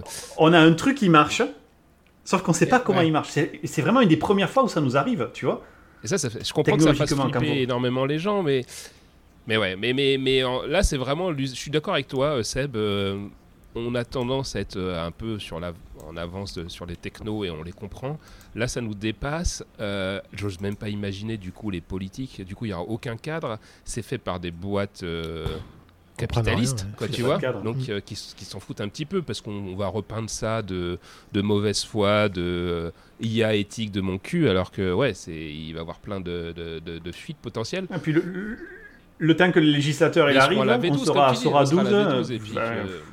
En tout cas, bon, je trouve ça passionnant, moi, mais et il y a plein de business qui vont être tués direct parce que j'en parlais à nouveau avec cet influenceur qui me disait mais regarde les mecs qui font des vidéos, qui vendent des vidéos, tu sais, un peu libres de droit pour plein de présentations, tu sais. Ah oui, comme de référence. Ouais, tu sais, ah ouais, c'est mort. Déjà c'est mort parce que genre une minute c'est déjà largement suffisant pour illustrer plein de trucs, tu vois, tu dis, et puis moi les images, c'est ce que je fais maintenant, c'est comme si jamais j'ai envie de faire une musique à l'arrache, j'ai pas envie d'emmerder le grand artiste Delta Coche parce que lui, il faut que je prévienne à l'avance pour faire mon... Mais je peux me faire une image avec Dali 3 qui sera moins bien que celle de Delta Coche, bien sûr, mais ça va être pareil pour les vidéos. Il prend des pincettes de 8 km. Bah, il me fait un gros doigt d'honneur qui se fout dans le nez, donc ça c'est le mien. Le truc c'est que si tu fais ça, je te respecterai moins, moi. Il y a aussi ça, je pense qu'il y a vraiment une image, sauf si tu dis que c'est fait avec une AI, dans ce cas-là il n'y a pas de problème, mais ouais, moi je veux juste que les gens le disent. Je pense qu'il y a deux grandes catégories de sujets dont on parle. Il y en a une qui est les métiers que ça va faire disparaître, et ça c'est pas un nouveau truc, tu vois, genre ça arrive souvent, j'ai toujours tout le temps l'exemple, dès que tu vas dans un supermarché et que tu as les casses automatiques, tu as tout le temps quelqu'un qui est là, il pète le boulot. Ok, je compare pas des artistes ou des gens qui se bossent dans une caisse dans un supermarché, mais avoir des boulots qui sont détruits par la technologie, ça arrive depuis toujours, et je pense pas qu'on puisse l'arrêter. Et voilà, et bon, après il y a un autre truc qui est que en tant qu'être humain, on est très fier du fait qu'on est capable de faire de l'art et que jusqu'à présent on n'a jamais réussi à le reproduire. Bah ok, maintenant on se rend compte que c'est faux et que non, c'est vrai. L'art ça va être créé de manière automatisée et puis voilà. C'est exactement ça. Si jamais vraiment c'est comment on fait dans 50 ans, peut-être même avant, je prends juste la marge au cas où pour pas qu'on me... tu vois, dans 50 ans, si ça se trouve, les gens ils diront putain mais les séries télé elles sont tellement bien maintenant, je comprends pas comment avant on les faisait à la main, c'était n'importe quoi et tout. Et puis voilà, ça va juste évoluer et ça sera pas très grave. Et puis je pense qu'il y aura les deux, moi, tu vois. Peut-être qu'il y aura les deux. C'est oui, de la même manière que... Ouais, qu'aujourd'hui, soit t'achètes... Il y a toujours des vrais peintres, tu vois. Un retour aux sources. Je pense à un autre exemple qui est que soit tu t'achètes ta table chez Ikea, puis ça coûte pas cher, sont toutes faites pareil, soit tu vas la payer 15 000 balles et tu l'achètes chez un ébéniste, voilà. Et il y a que toi qui sais... Il a fait à la main, il y a quelque chose en plus, je suis d'accord. Mais la majorité des gens, ils vont acheter chez Ikea, non, ou bien sûr, comme ça, bien sûr. C'est ça, ouais. Mais, et je suis d'accord avec toi, regarde, avant, je vendais quelque peu des dessins pour des gens pour faire des D&D parties, tu sais, ils te demandent de dessiner, toi, tu m'en avais même acheté une à Multa, et je connais plein d'artistes qui vivaient de ça, qui faisaient des commissions, en fait, vas-y, dessine mon personnage. Ces gens-là, ils sont tous morts. Tous. Parce que ce qu'ils font, les gens, ils vont sur Dali, ils donnent le bon prompt bien précis, ils ont un dessin qui correspond à ce qu'ils ont dans la tête, terminé. C'est clair, et c'est dommage, et c'est triste pour eux et tout, mais c'est pas quelque chose de nouveau, c'est pas l'IA et pas en train de... Non, c'est juste dur pour quand c'est ton métier, quoi. Ouais, c'est clair, je dis pas que c'est facile. Après, il y a l'autre problème dont tu parlais là, juste à présent, jusque-là, Davrous, qui est... les dérivés potentiels des problèmes que ça peut poser, quoi, qui est un autre qui je pense est un autre, c'est l'encadrement qui va pas assez vite et qui est en partie géré par ceux qui produisent l'IA, mais du coup moi je fais pas confiance à une boîte capitaliste américaine pour s'auto-cadrer, quoi. S'auto-réguler, bien sûr. Et dans le même temps, si tu prends l'autre côté, si tu fais confiance genre à l'Europe, on va rien faire en fait. Ah oui, l'IA ça va être un truc qui fait du texte et qui génère 3 caractères en 10 ans. Ouais. Donc bon, ils vont tout stopper, parce que t'as les États-Unis et la Chine, exact. Parce qu'il va y avoir une guerre des IA en plus, parce que on sait très bien que les Américains adorent être persuadé qu'ils ont la vérité de ce qui est bien, la vision du bien et du mal, etc. Tu vois. Donc ils vont faire leurs IA cadrées en fonction de ça. Donc je pense qu'il y aura... Ça va être compliqué de faire du porn, par exemple, tu vois, avec quoi qu'il y a une partie des Américains qui se produisent beaucoup de porn, mais alors là, tu on va trouver, t'inquiète. C'est pas les plus gros fournisseurs. Si, c'est la première industrie, mais je veux dire, ça viendra pas d'un Apple, d'un Microsoft, OpenAI. Ah non, ça viendra pas d'Apple, ça c'est sûr. Tu vois. Mais en dehors du porn, la notion des valeurs, en fait, quelque part, les valeurs américaines vont être très différentes des valeurs européennes, où nous, nos valeurs, c'est pas de produire d'IA parce qu'on veut tout bloquer, et des Chinois qui, eux, ont encore moins de barrières, des fois, sur... Ah oui, c'est China number one, c'est genre, juste, exemple, c'est ça la valeur. Quoi. Et tout, eux, ils n'ont aucune éthique là-dessus, c'est plein pot sur tout ce qui est manipulation génétique et tout, les Russes, j'en sais rien, mais j'imagine soit de... Donc on va avoir des IA, en fait, qui vont être sur le marché et qui vont peut-être s'affronter un petit peu en termes de vision du monde, en fait, qu'on va complémenter à l'intérieur. Bah, je trouve ça fascinant, mais pour la première fois, Sora, je sais pas pourquoi, m'a vraiment fait flipper. C'est fou, hein. Ouais, ça fait... Je sais pas si ça fait flipper, mais c'est quand même très cher. On n'a pas le modèle. Je pense que pour faire 1 minute de vidéo, ça doit coûter un maximum. Donc il y a aussi ça qui va limiter pour le moment. Hein. Ouais, mais enfin, 1 minute de vidéo à 30 images, ou 25 images par seconde, ça fait GPT, un paquet d'images à générer. Dali et ChatGPT, en gros, gratuit sur Bing, personne ne le sait. On en parlait avec mon fils là quand je le ramenais. Mais tu peux générer des images gratos, enfin, moi, de qualité sur Bing, en fait, tu vois. Tout le monde fait ça. Tout le monde fait ça. Je suis sur le Reddit Artist Hate, où on se plaint entre nous, on pleure sur nos épaules. Et les exemples de gens qui font ça, mais il n'y a que ça, il n'y a que ça. Partout. Les marketing des petites boîtes, les joueurs de D&D, les gars qui veulent se séguer sur une petite manga à poil, tout ça. Tout je ne sais pas combien ça va coûter, 1 minute de vidéo, mais bon, je pense que ça va rapidement baisser. Bah, cher au début. Et puis à terme, ça baissera. Bah ouais, ouais, bien sûr. Voilà. C'est ça. Et après, en parlant de dystopie... Ouais. Ah, vas-y, excuse-moi. Non, je t'en prie. Je veux juste rajouter un truc, là, pour revenir sur les problèmes que ça peut poser. Je pense que maintenant les boîtes commencent à se rendre compte un peu du truc. Je ne sais pas si vous avez suivi, on a beaucoup parlé récemment là, de Air Canada et de leur problème avec chatbot. Leur chatbot là. Ah oui, ça c'est pas mal. Il y a un mec qui discutait avec le chatbot, les détails ne sont pas vraiment importants, mais en gros le chatbot de Air Canada, il a accepté, il a inventé un discount, une manière de récupérer de l'argent, de récupérer un refund ou je sais pas quoi, un truc de baisser le prix quoi. Voilà.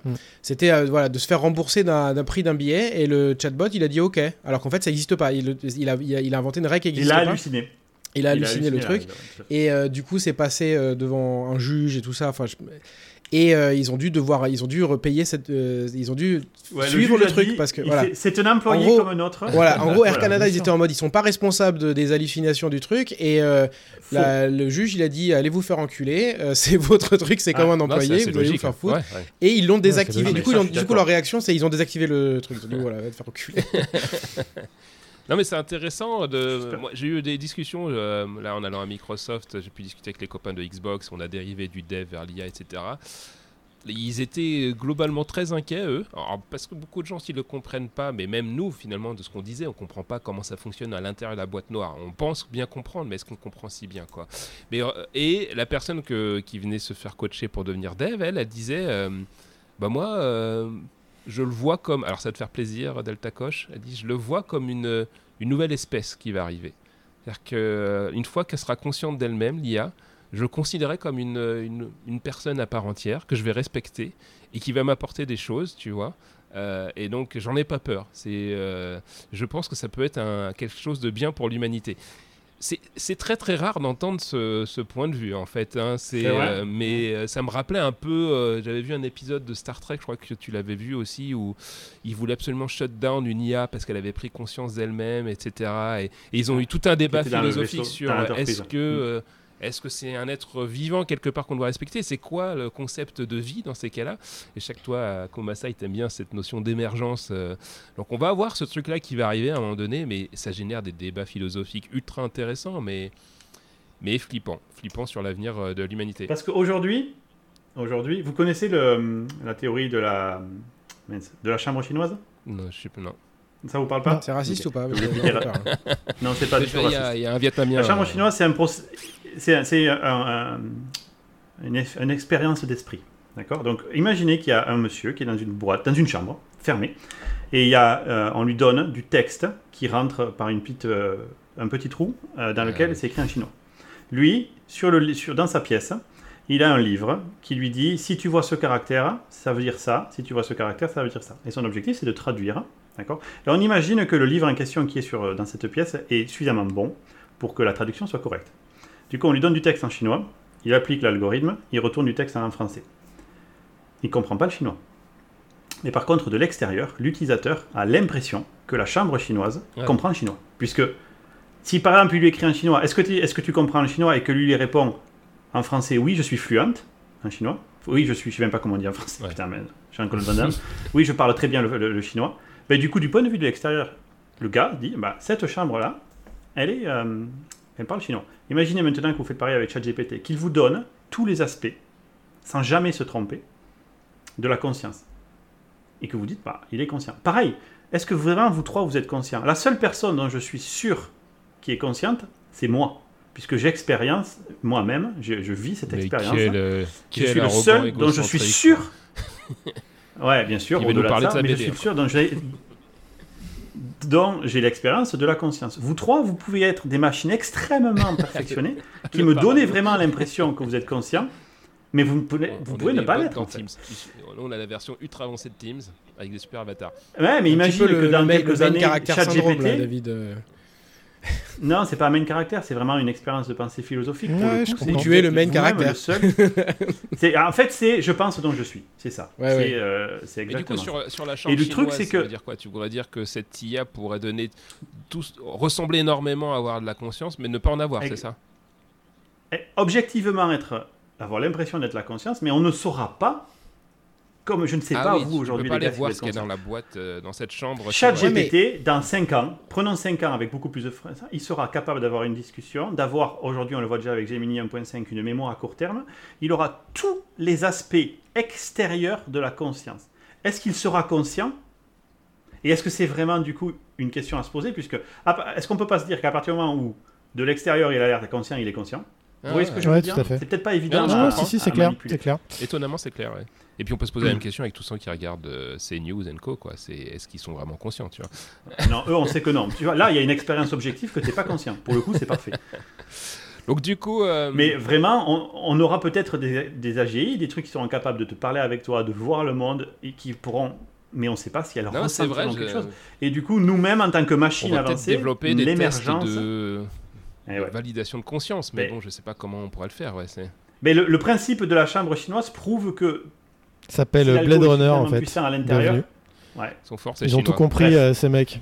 Allez, en parlant de dystopie, on va switcher juste sur le dernier sujet dont Davrous voulait parler. Je ne sais pas trop pourquoi, mais allons-y. Apple, parce que c'est dans des sujets, qui. Il n'y a aucun rapport, d'accord. Non, mais qui m'ont marqué. Le dédain avec lequel tu dis ça, sur l'avenir de nos comportements. Alors, déjà parce que c'est rigolo, parce que ça mélange deux sujets que vous adorez. Parce que vraiment, et puis Akumasa, il adore parler de VR par Apple. J'imagine qu'Akumasa, il va être super énervé. J'ai envie de crever quoi.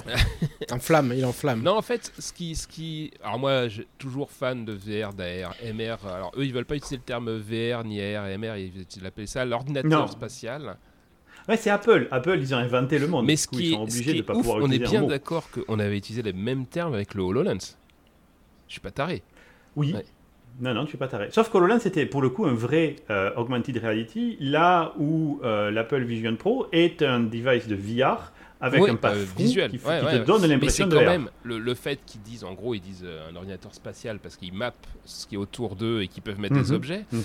C'est exactement ce que faisait le HoloLens. C'est juste la technologie d'affichage. Mais même le Quest 3, au lieu de balancer de... La vision sur la lunette avec un mini projecteur de DLP sur le HoloLens. Oui, ils font l'inverse, ils balancent la réalité sur ton écran. Mais au final, et tous les journalistes, tout le monde en a parlé en disant c'est un ordinateur spatial, il peut se souvenir. C'est impressionnant, et tout. Mais bien, j'ai la même chose avec le HoloLens. Oui, non, mais le HoloLens, c'était sauf que bien. Moi, j'ai été. Tu l'as testé, l'Apple Vision Pro ? Parce que le HoloLens. Oui, je l'ai testé puisque JB l'a acheté. Je l'ai testé. Alors, tu vas pouvoir nous raconter. Et du coup, HoloLens. Oui, le champ de vision, il est dramatique. C'est nul. Dès que tu tournes un peu la tête, c'est pas en face, tu le vois plus. Là, avec le Vision Pro, on est obligé d'admettre qu'aucun autre casque ne m'a fait cet effet-là. Je les ai tous testés, au moins une fois. Le Vision Pro, la qualité est telle. Que les écrans sont dingues. Le micro OLED, là. Ouais, c'est incroyable. Par contre, tu vois pas les pixels. Tu sais quand même que t'es un... Tu vois pas les pixels, mais il y a un effet de lentille sur le côté où il y a un effet de flou que tu vois. Il y a une atténuation de la vibrance des couleurs du vrai monde, puisque ça passe à travers des caméras, même si elles sont en très haute résolution. Dans les scènes sombres aussi, tu peux voir du bruit. Puis il y a des effets de flou quand tu bouges la tête. Mais ton cerveau, au bout de 3 secondes, il dit « Ah ok, c'est la nouvelle réalité, pas de problème. » Et t'es dedans. Alors, vraiment, t'es dedans. Est-ce que c'est pas dangereux que ton cerveau s'habitue à une perception différente du monde ? T'as pas vu toutes ces vidéos où des gens en VR qui se mangent le mur ou qui pètent la télé parce qu'ils y croient tellement que... Vraiment, le cerveau, lui, il dit « Ah ok, c'est la nouvelle source d'input. » Il s'adapte, pas de souci, Bobby, envoie le bois. Quoi. Je ne sais pas si vous aviez entendu parler de cette expérience où on avait fait porter des lunettes à des gens. Les lunettes, en fait, elles te faisaient un upside down. Ces lunettes, elles inversaient ta vision. C'est-à-dire que tu voyais le haut en bas et le bas en haut. Au bout de 2 heures, les gens, ils arrivaient à s'en sortir et pour eux, c'était le nouveau normal. Et quand tu leur enlevais les lunettes, il leur refallait 2 heures pour se remettre à l'endroit. Sachant qu'on voit le monde à l'endroit. Parce que d'ailleurs, vous savez que dans votre œil, l'image projetée dans le cristallin est à l'envers et le cerveau la remet à l'endroit. Il n'y a aucun problème. C'est un traitement de signal pour le cerveau. Là, pour lui, pour le coup, c'est 2 secondes, quoi. Et quand tu es dans le Vision Pro, au bout de vraiment peut-être une minute, ça y est, t'es dedans, c'est ta nouvelle réalité, pas de, comme il n'y a pas de lag. Petit salopio, hein, tu l'as bien gardé pour ça. Et du coup, bien sûr. Pour te défoncer pendant ton dossier. J'ai fait des expériences, c'est un peu comme un iPad pour moi, tu vois. Tu peux voir des vidéos, c'est sympa, par exemple, c'est l'usage que j'ai pour mon iPad essentiellement. Tu peux regarder des photos de ta famille que tu as enregistrées en 3D. JB avait fait des photos de ses enfants et de la famille en 3D, c'était cool, tu vois, tu as vraiment l'impression d'être dans un simulateur à la Star Trek, tu sais, où tu as un autre monde qui est surimposé. Après, ils ont fait ça, je crois, non ? Ouais. Exactement. Après, tu as une petite molette là, sur la droite où si tu la tournes, tu passes en VR, si tu la retournes, tu passes en AR. Ça occulte donc pas, tout ça. Ok. Mais par contre, j'ai également le même effet que j'ai avec tous les devices VR, c'est-à-dire que je suis pendant une heure extasié de la technologie. Et tu vois pas l'usage. Mais je n'ai pas envie de m'en servir. Ouais. Et ben c'est parce que j'ai pas d'usage. Et ça c'est vachement intéressant comme retour parce que déjà au dehors du fait que Apple ils ont une image qui est incroyable, c'est-à-dire que nous on aurait sorti la même chose. Ah ouais, ils pouvaient vendre n'importe quoi. Avec la batterie, on nous aurait dit vous êtes vraiment des cons de foutre une batterie externe et eux ça passe comme. Mais non, c'est même des journalistes ils arrivent à justifier le truc. Ils sont incroyables les journalistes. Ouais. C'est mieux. Mais en fait c'est vachement malin parce que du coup on va pouvoir faire évoluer. T'as un poids dans la poche, c'est mieux. Le concept, je sais plus quel était le pitch, j'ai trouvé ça incroyable. Tu peux pas porter de lunettes normalement dedans puisque il faut utiliser des lentilles. Non, mais alors, accroche-toi. Je suis myope, mais je n'explique pas comment. Hein. Je n'ai pas besoin de lunettes dans le Vision Pro. Parce que moi, j'ai testé tous les autres casques. Si j'enlève mes lunettes en étant myope, parce que moi aussi, je me disais connement, mais c'est là où il faudrait faire appel à un ophtalmo. Je me dis, je vois de près. Donc, comme les écrans, ils sont collés à 2 cm de mes yeux, Ah non, je suis astigmate, pardon. Moi, je suis l'inverse. Je vois de loin et pas de près. Moi, c'est ça mon problème. Mais moi, je suis myope et astigmate, donc je suis une vraie merde. Donc, t'as pas d'œil en fait. Tu regardes à travers un plastique. Quoi. Donc, du coup, il faut faire une prescription et avoir des lentilles que tu fous dedans. Oui. Et à nouveau, c'est vendu 200 balles en plus. Du coup, c'est une expérience haut de gamme. C'est à le top du casque pour toi, mais bon, il est que pour toi. Et tout ça, les gens, pas de problème, c'est passé nickel. Et puis les apps, c'est en gros ce que tu dis. C'est alors déjà apparemment il n'y a pas de room scale VR, c'est-à-dire que dès que tu te déplaces trop, hop, tu repasses en see-through. Donc il n'y a pas de contrôleur. Alors moi je serais curieux de voir il paraît que mais c'est super précis. Il paraît que le light tracking est incroyable et que la gesture est très bien reconnue, mais c'est pas chiant à la longue de taper des doigts pour juste faire des trucs. Le clavier, mon gars, au bout de 10 secondes d'utiliser le clavier, parce que ce qu'il fait, en fait, c'est pour savoir où activer quelque chose, il regarde où tu regardes. Mais on ne fait pas ça, nous. Tu peux avoir ta main sur la souris, sur un bouton, tu es déjà passé à autre chose, mais tu vas cliquer alors que ton œil est déjà parti faire autre chose. Pour les Mongols, là, mon gars, c'est un truc enculé. Il faut que tu te concentres. Je reste sur E, puis je clique avec la main, puis je vais sur B, puis je clique avec la main. Ça manque Par contre, après, quand ta main, elle prend quelque chose, de la souris, quand ta main, elle a un focus... Mais ça, c'est un truc d'informaticien, ça. C'est peut-être nous qui sommes décalés par rapport à ça. Parce que tu vois comment tu utilises les trucs, tu balances ta souris comme un ouf, tu cliques et en fait, ton œil, il est déjà sur l'autre fenêtre. Comme un ouf. Tu me respectes, s'il te plaît. Pas comme un ouf. Ouais. Je le fais avec une conscience totale. Et donc, du coup, moi, je me disais... Mais je pense que c'est une habitude. Ce qu'on sort, c'est... Alors, les gens comparent ça à l'iPhone 1, hein, en disant c'est le nouveau iPhone d'Apple, ils vont tout révolutionner, machin, etc. Et que l'iPhone 1, il n'y avait pas d'App Store, c'est vrai, et que ça ne l'a pas empêché de cartonner. L'App Store est arrivé après. Moi, je le vois comme un prototype ultra cher, et pour que les devs se l'emparent et fassent en gros les apps du futur pour donner la valeur du produit. Je suis entièrement d'accord. Ce qui est incroyable, c'est-à-dire que pareil, nous on aurait quelque part le HoloLens, ça aurait pu être ça. On aurait sorti un SDK à 3500 boules. Et donc du coup, je me dis qui va l'acheter ? Quels sont les usages à nouveau ? Parce que même les journalistes ultra emballés ont dit le truc qui les ont le plus impressionnés, c'est le Mac. Ils ouvrent le Mac et ça fait un écran géant. L'avion en disant c'est cool dans l'avion parce que je peux complètement m'occulter et tout avec 2 heures d'autonomie que pour les riches, hein, parce que l'avion c'est pour les déjà le cas c'est pour les riches, mais du coup malgré tout est-ce que vous voyez quelque chose d'intéressant dans cette prise de risque d'Apple? Qu'est-ce que vous voyez comme conséquence potentiellement intéressante d'Apple? Je vois ce device dans 5 versions parce qu'il a 2 gros problèmes pour moi. Il a pas assez d'autonomie tout simplement. Et surtout, il est méga lourd sur le visage. Moi, en plus, j'ai pas de cheveux, tu sais. Du coup, la bande là, je n'arrivais pas. En plus, il était fait pour la tête de JB qui est plus petit que moi. Du coup, ça me faisait mal, etc. Je me dis, si vous faites la même chose que ça, la même chose, mais dans mes lunettes que je porte aujourd'hui, les mêmes services où je peux ancrer des fenêtres, etc., j'achète instantanément et à peu près à n'importe quel prix. C'est marrant que tu parles des lunettes parce que l'argument de ceux qui disent de la batterie, ils disent on pourra miniaturiser tout dans la lunette, sauf la batterie. C'est pour ça qu'ils auraient la batterie externe, genre bah t'aurais un fil, tu vois. Ah ouais, ok. Pourquoi pas. Oui, ça c'est un... Pourquoi pas? Mais tu vois, je pourrais l'accepter, tu vois, que des petites fils qui coulent derrière, pourquoi pas? Parce que le service rendu après, aujourd'hui, il n'est pas si différent de celui de mon iPhone. Par contre, c'est assez pratique dans ton champ de vision d'avoir des fenêtres vraiment grandes. Tu vois, je m'étais mis un setup, moi, dans la pièce où JB m'a fait tester, je m'étais mis Reddit, genre sur le mur, là. Après, en face de moi, je m'étais mis un écran où je regardais une vidéo. Et puis sur la droite en bas, sur la gauche en bas, je m'étais mis des stocks. Tu vois, genre, tu surveilles tes stocks en live, parce qu'on est riche. Et Reddit, c'est pour voir tous les mecs qui t'envoient vraiment... des sauts de merde sur ton dessin. Et sur Reddit, c'est pour me faire scud constamment pour dire que je fais de l'IA, tu vois. Mais cette expérience-là, elle est vraiment intéressante. Imagine que tu as des écrans que tu peux contrôler. Mais je suis sorti de cette expérience, j'ai dit là, ok, j'ai fait du Minority Report, c'était cool. J'ai pas eu envie d'aller m'acheter le device pour avoir la même chose parce qu'il est trop contraignant encore. C'est vraiment, moi j'ai toujours le même argument avec la VR ou la AR, c'est trop de merde à faire pour arriver à ce que je veux. Oui, moi je suis juste... Je l'ai pas testé et je n'ai absolument pas envie de tester, ça m'intéresse pas du tout. Ah ouais, pourtant t'aimais bien la VR aussi. Je suis complètement blasé. Ah ouais, mais j'aimais bien la VR, mais il y a eu un seul jeu qui était vraiment bien, à part 2-3 trucs, tu vois, il y avait Alix. Alix, voilà, ça c'était vraiment un jeu qui était jeu, quoi. Mais c'est tellement cher à faire que personne vraiment fait d'autres trucs. Et j'ai bossé pourtant avec HoloLens, hein. J'ai fait des projets, à un moment donné mon équipe elle faisait que ça. Ouais, c'est vrai. Et je suis juste blasé de ça, quoi. Il y a vraiment rien de... Enfin, j'arrive pas à comprendre quel est vraiment le... Je sais pas, c'est vraiment, la techno avant les usages. Je suis blasé. Lunettes 3D, TV LCD. Voilà, c'est ma théorie. Voilà, je suis blasé, peut-être qu'un jour... Puis tu vois, j'essaye même de réfléchir, tiens, je me dis là, ok, je réfléchis, qu'est-ce que je pourrais rajouter là en dehors de mon écran que j'ai en face de moi, que j'ai déjà, qui pourrait vraiment être ouf, genre putain, il me le faudrait absolument. Je sais pas. Y a rien si t'avais plein d'écrans, mais que tu les vois à travers tes lunettes, et du coup, si, c'est ça, ouais, pourquoi pas la Dragon Ball, si je peux évaluer ta puissance.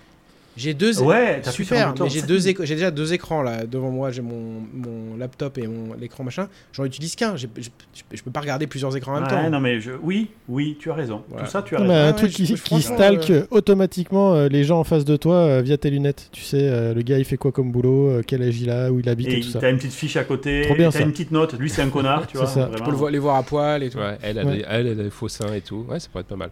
Hey, t'as Sora qui tourne en tâche de fond, qui te les met avec des vidéos, tu vois. Ça rajoute des unités, des licornes voilà, qui et on arrive à ma conclusion qui est, du coup, j'imagine que vous avez vu c'est de la merde. Les vidéos du con new-yorkais là, qui a pris son skateboard dans les rues de New York avec... Ouais, dans la rue et tout. Pour ça, parce que même si le champ de vision est plus large qu'un HoloLens, j'imagine que c'est pas testé pour... c'est quand même limité. Ce que je comprends, c'est entre... c'est entre celui du HoloLens et celui d'un casque de VR qui est en général 110 degrés. Et nous, on voit à 210 degrés. Hein. Donc on a une vision périphérique qui est complètement floue, mais qui nous sert à détecter des trucs dangereux en fait et donc on voit comme les tyrannosaures exactement c'est basé sur le mouvement. Toi qui es spécialiste des dinosaures tu le sais très bien et donc du coup on a eu ces débiles qui faisaient j'imagine tous la plupart juste les cacous pour se filmer dans en train d'aller dans le ça a marché métro, les vidéos les machins, elles ont été vues des milliards de fois mais malgré tout j'imagine assez facilement les gens à l'avenir s'enfermer dans ce genre de trucs et donc et il y a des gens qui tout ça réuni, c'est pour ça que je voulais te parler de l'IA, de Sora, de toute cette génération de monde. Ils m'ont parlé soit de Ready Player One, mais ça fait un moment qu'on en parle, ou de Wall-E. Et en fait, ils disent, on va devenir tous des gros complètement assistés avec ces trucs-là. Ah non, chier quoi. Ah non, je reviens pas en arrière moi. Sauf toi, parce que toi, tu dis non, moi j'ai déjà vécu ça, je ne veux plus le revivre. Je veux être un artiste complet, manuel et sportif. C'est ça, avec de la vraie peinture. Non mais un peu la Matrix quoi, un peu la Matrix avec le mec qui veut avoir une belle vie et bouffer de la viande et être peinard, mais en fait c'est pas la vraie vie quoi. C'est vrai, mais il sait que c'est pas le vrai monde. Et donc voilà, donc... C'était pour avoir aussi vos retours, hein, si vous écoutez, si vous voulez venir intervenir sur Twitter. Souvent, vous taguez Delta Coche parce que c'est vrai que c'est un peu le patron et qui fait sa pub tout le long, donc c'est celui qu'on retient le plus. Mais Delta Coche nous transférera vos réponses, savoir si vous voyez ça de manière positive ou négative. Et si vous voulez, vous pouvez aussi regarder toutes ces créations et décider lesquelles sont faites par de l'IA. Parce qu'il faut savoir qu'une sur deux est faite avec de l'IA, on vous laisse découvrir avec elle. Quelle est laquelle? Je suis sûr qu'il y a des blaireaux qui vont venir me dire c'est celle-là. Tu sais. À chaque fois que je poste une image, il y a toujours le mec qui se sent le besoin d'être drôle. Il y a des gens, je suis sûr, ils vont finir par le croire. Moi, je vais inventer cette histoire qu'une création sur deux de Delta Coche est faite avec l'IA, de manière random. Putain, c'est l'enfer. Je vais mourir. Bah écoute, sur ces belles paroles, merci messieurs, on va passer aux recommandations. Et tiens, on va passer la parole pour ces recommandations, parce qu'elle m'a l'air bien intéressante à Akumasai.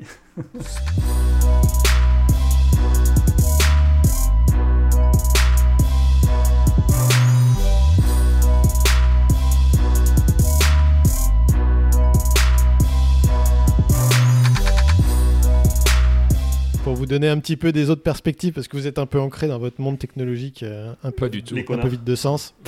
Oui, c'est pour vous parler MMA. Hein, c'est pas souvent qu'on parle de MMA. Les assurances, zéro blabla, zéro tracas. MMA, le sport de combat. Parce que figurez-vous que si je regarde ça, je regarde ça depuis quelques temps maintenant. Toi, c'est les trucs de sniper, faut buter, éclater la boîte crânienne des gens. Le MMA qui est... franchement très poétique, où les gens... un sport de vraiment... Non, mais c'est intéressant que tu dis ça, parce que ça a beaucoup évolué. Avant, c'est vrai que c'était un peu de la boucherie, et du coup, ça ne m'intéressait pas du tout.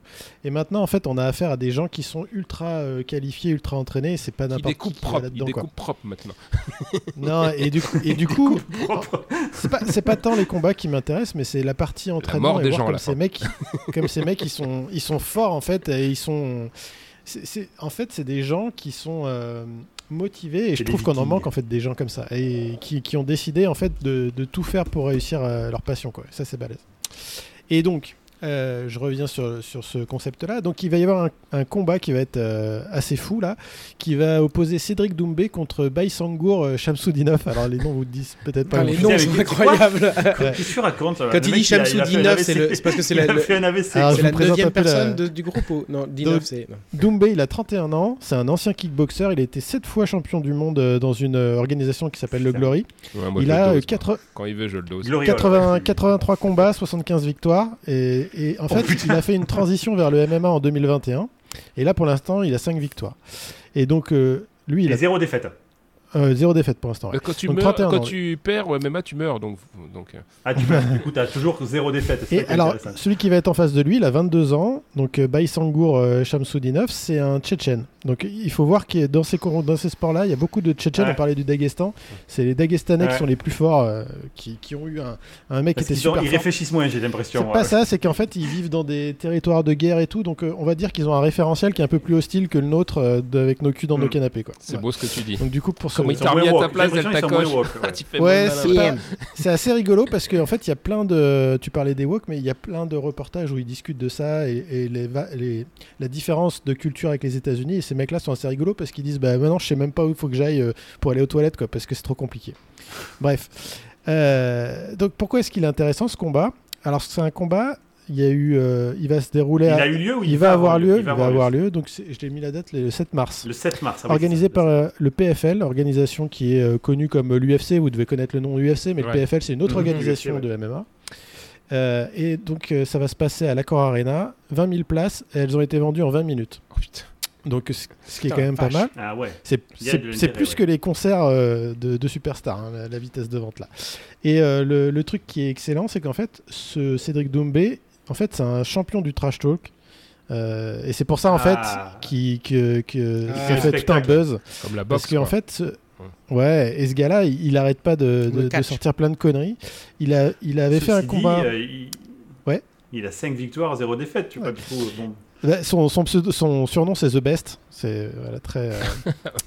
C'est le même que Delta Coach. C'est marrant. Ça, j'aurais pu choisir ça, effectivement. Et donc l'ancien gars, enfin le gars qui l'a combattu avant, il s'appelait Jordan Zebo. C'était un mec qui était assez balèze aussi. Et donc pour vous dire le niveau de trash talk du gars, il lui a envoyé un matelas en fait, parce qu'il lui avait dit qu'il allait le coucher. Et quand il est arrivé dans l'arène, en fait, il y a toute la. Moi, j'ai vu le combat. Quand il est arrivé dans l'arène, il y a eu tout le public qui s'est levé et qui criait « Jordan, t'es mort! Jordan, t'es mort !» Enfin, tu vois un peu le délire, quoi. Ça a l'air sympa, j'adore. Et il a couché le mec, justement, en 9 secondes. Oh putain, voilà. Tu payes cher. Putain, le combat, il a duré 9 secondes. Ouais, c'était 135 balles la place. T'es sérieux? Ouais, je suis sérieux. 9 secondes. Le mec, il arrive, il court trop, il lui met une dalle, moi, pour 135 balles, s'il n'est pas mort, je monte sur le ring. Il est KO, ça, je veux dire. En fait, ce qu'il faut savoir, c'est que le MMA, donc, c'est des sports mixtes. Donc, ce kickboxer-là, lui, c'est ce qu'on appelle un striker. C'est quelqu'un qui est très fort au point-pied. Alors que dans les MMA, il y a beaucoup de gens qui sont ce qu'on appelle des grappleurs, donc qui sont plus dans la lutte. qui sont très forts là-dedans. Si tu chopes, t'es mort parce qu'ils vont te faire une clé de bras ou ils vont te choper la. MMA, c'était ça, comment il s'appelait là ? C'était un Brésilien, je crois, où il faisait que du corps à corps là. Ouais. Ah, il y en a eu Blanca. Le plus connu, c'était Khabib Nurmagomedov, qui est daguestanais, c'est celui qui a le plus de victoires. Il a 29 victoires, 0 défaites en MMA, donc ce qui est complètement fou. Quoi. Mais moi, j'ai vu du MMA au tout début de ma carrière à Microsoft. Il y a un mec qui avait ramené ça, donc il y a 24 ans du coup. C'était même pas légal en France. C'était horrible. Il s'éclatait la gueule. Bah, je me souviens d'un sumo qui rentre sur l'arène en me disant putain, il va éclater le mec en face. Grave erreur. Le mec en face, il lui saute dessus dans son dos. Donc le sumo, il n'est pas du tout agile. Et il lui tape sur le crâne en boucle, tu vois, jusqu'à temps que le mec il tombe dans les pommes. Et je sais même pas quelles sont les conséquences neurologiques. Bah, t'as le cerveau en compote qui ressort par le nez. Comment on peut regarder c'est ce que je disais. C'est ce que je disais au départ, c'était de la boucherie, ça a complètement changé. Ça pue du tout comme ça maintenant. Mais change, et pourquoi ? Parce qu'il y a des règles. Ah oui, il y a des règles, bien sûr, il y a des règles. Tu fais pas n'importe quoi, t'as pas le droit de frapper justement par derrière, tu ne peux pas taper la tête par derrière. Enfin, il y a plein de trucs comme ça. T'as un arbitre. Dès que quelqu'un perd connaissance, il dégage tout le monde et on arrête. Donc il y a plus ces effets complètement dévastateurs qu'on connaissait avant. Alors je vous dis pas que c'est de la danse et puis. Non, mais c'est pas de la poésie le truc. Ils sont là pour se faire la gueule. Ok. Bref, ça va être un combat intéressant. Si ça vous intéresse, les sports de combat, ce sera rigolo à regarder. Cool. Ok. Et ça c'est diffusé à la télé ? Comment est-ce que tu le regardes ? Alors, soit tu achètes des places pour aller le voir en live, soit tu passes en fait par une plateforme de streaming sportif qui s'appelle DAZN, qui est en fait une plateforme anglaise qui fait de la VOD. Aussi. Ils sont spécialisés là-dedans. Ouais. Voilà. Okay. Ah oui, ils font des aspirateurs effectivement. Tiens, Multa. Vas-y, raconte-nous. Alors moi, j'ai pas beaucoup de trucs à recommander, donc c'est une recommandation. Je l'ai déjà recommandé, ce que tu vas recommander. Je veux juste que tu saches que avant d'y aller, c'est super mémoire. Du coup, à la place, je vais recommander, je sais pas quoi. Donc, c'est pas grave parce que Davrous, il a exactement le même truc que toi. Il essaye de nous refiler de la viande avariée. J'ai pas recommandé ça. Donc du coup, je vais recommander Casablanca. C'est un film qui est sorti en. Non, j'ai commencé à regarder ce que tu avais déjà recommandé. J'allais en parler. Resident Alien, qui est sur Netflix, qui est vraiment sympa, où c'est un alien qui se déguise en mec et qui essaye de survivre de passer pour un être humain dans une petite ville américaine. Et c'est super drôle. C'est très drôle. Il y a Sarah Connor à la fin. Non, c'est à côté. Ouais, c'est la porte à côté. Merci mon petit Multa. Davrous, qu'est-ce que tu as pour nous en stock ? Il y a un anime qui s'appelle Blue Eyes Samurai.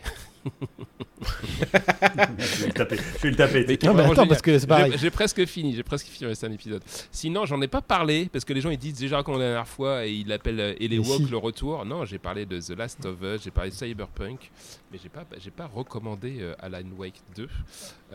Donc regardez les notes, on a les notes, tout ça c'est tracé quoi. Le bullshit. Et donc non. Le jeu, il a pas été GOTY, mais il était nommé. Il a eu un prix. Graphiquement, c'est une tuerie. Moi, j'adore. L'univers, le son est super immersif et il est top. Et je suis arrivé à une séquence qui avait fait beaucoup parler pour les gens qui l'ont fait. Elle s'appelle Initiation 4, où en gros, c'est une espèce de comédie musicale. Et c'est vraiment complètement barré. Tu dis que c'est la production AAA, en gros. Les mecs, mais dans un truc très... Alors c'est exactement pour ça que je n'arrive pas avec ce jeu. J'ai pas pu faire le 1 et tout. Je sais pas, il y a un truc barré que j'arrive pas à rentrer dedans. Ah oui, mais en fait, c'est possible. C'est une des conséquences possibles, c'est qu'il y a une prise de risque, je veux dire, dans la narration, la mise en scène, le gameplay, qui fait que c'est un peu du tout arty, mais c'est un peu un indé avec un niveau triple A. Donc moi j'aime bien pour l'instant, même si des fois, alors même pour moi il y a beaucoup de séquences où tu te laisses porter en fait, mais super chouette, super ambiance. Christina me dit mais pourquoi tu joues à ces jeux qui foutent les boules, mais si vous avez une bonne machine, et apparemment même sur console ça tourne bien. Eh bien, merci beaucoup, mon ami. Et pour ma part, je pourrais vous recommander mon livre, mais je vais pas le faire. Ça serait abusé. Je vais vous recommander un jeu que je viens de finir. Je l'ai acheté. Je l'ai acheté, je l'ai pas fait encore. Ça fait sorti il y a longtemps, parce que ça fait longtemps. Hein. Ouais. Il y a très longtemps qu'il est sorti. Et en fait, ce que je me suis aperçu, c'est qu'il était sur iPad. Et le soir, je rentre du boulot, je suis rincé, j'ai pas la force de monter au PC, donc je prends mon iPad et je gaille sur Reddit pour me faire fister. Et là, il y avait Return to Monkey Island dans le store. Je l'ai pris.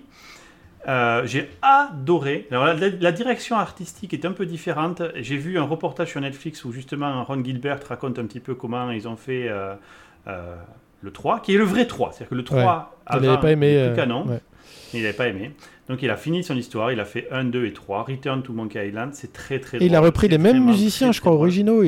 Même musiciens, même scénariste, Dave Bruman, il a pris, pour l'artistique, il a pris un gars qui, il y a une dizaine d'années, l'avait pingé sur Twitter en disant « Hey, moi je pense que Guybrush Threepwood, si on le faisait un peu plus stylisé, il ressemblait à ça. » Il avait noté le nom du gars, énorme. Et il l'a recontacté, le gars est devenu directeur artistique. Il a Zik. Et vraiment... compositeur et... oh là là, je me faisais la réflexion la dernière fois, je sifflais la musique dans la rue et je me dis, je crois que c'est la musique qui m'a le plus marqué dans le monde du jeu vidéo. Ouais, je me rappelle, on avait déjà parlé. Que c'était et il revient, on revient sur l'île de Mêlée, on rencontre Hélène. Vraiment, tout est très. Et c'est un point and click aussi, c'est ça. Vraiment à mourir. Pareil. Sauf que c'est un point and click moderne. Par exemple, à un moment donné, tu vas voir, si vous vous souvenez, il y a la dame du voodoo qui a maintenant une boutique en ville. Tu vas la voir et au bout de quelques instants, elle te sort un livre de son chaudron. Et ce livre, en fait, c'est le livre de toutes les réponses. Ce qui fait que quand tu es bloqué, tu peux décider par toi-même, ce que j'ai fait moi plusieurs fois. Je ne sais pas trop pourquoi je suis bloqué là ou qu'est-ce qu'il faut que je fasse. Tu vas dans le livre de toutes les réponses et le livre te dit écoute, est-ce que tu as regardé ça ? Il te donne des petits indices, il ne te dit pas vraiment ce qu'il faut faire. Mais du coup, ils avaient déjà fait ça également. Avec le téléphone dans le truc. Ouais, exactement, le téléphone dans la jungle. Sauf que là, tu as le livre avec toi en fait. Et, du coup, et puis les voix de Guybrush, c'est la même que celle d'origine. Ils ont tout récupéré. Vraiment, allez-y, les yeux fermés. C'est pas très cher en plus. Et c'est partout. Je l'ai même sur mon iPhone là actuellement. Donc vraiment, c'est partout. Switch, PC. C'est du web. C'est du web avec Babylone. Unity. Unity. Je crois que c'est fait par de l'IA, je crois. Je pense pas que ce soit. Oui, c'est vrai. C'est la nouvelle mode. C'est fait par de l'IA. En tout cas, bien joué, les gars. Et voilà, messieurs, ça conclura cet épisode. Je vous fais un bisou à tous les trois. Un bisou à tous nos auditeurs. Et on se retrouve le mois prochain. Ciao. Bye bye. À bientôt.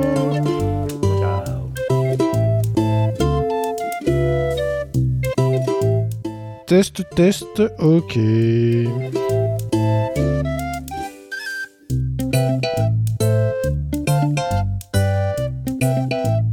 Souviens-toi de tes premiers dessins. C'était chiant au début.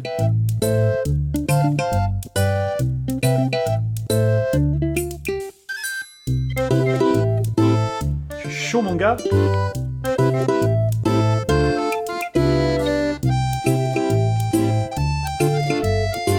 Vous êtes sûr que vous avez tous clapé quand il a dit clap ?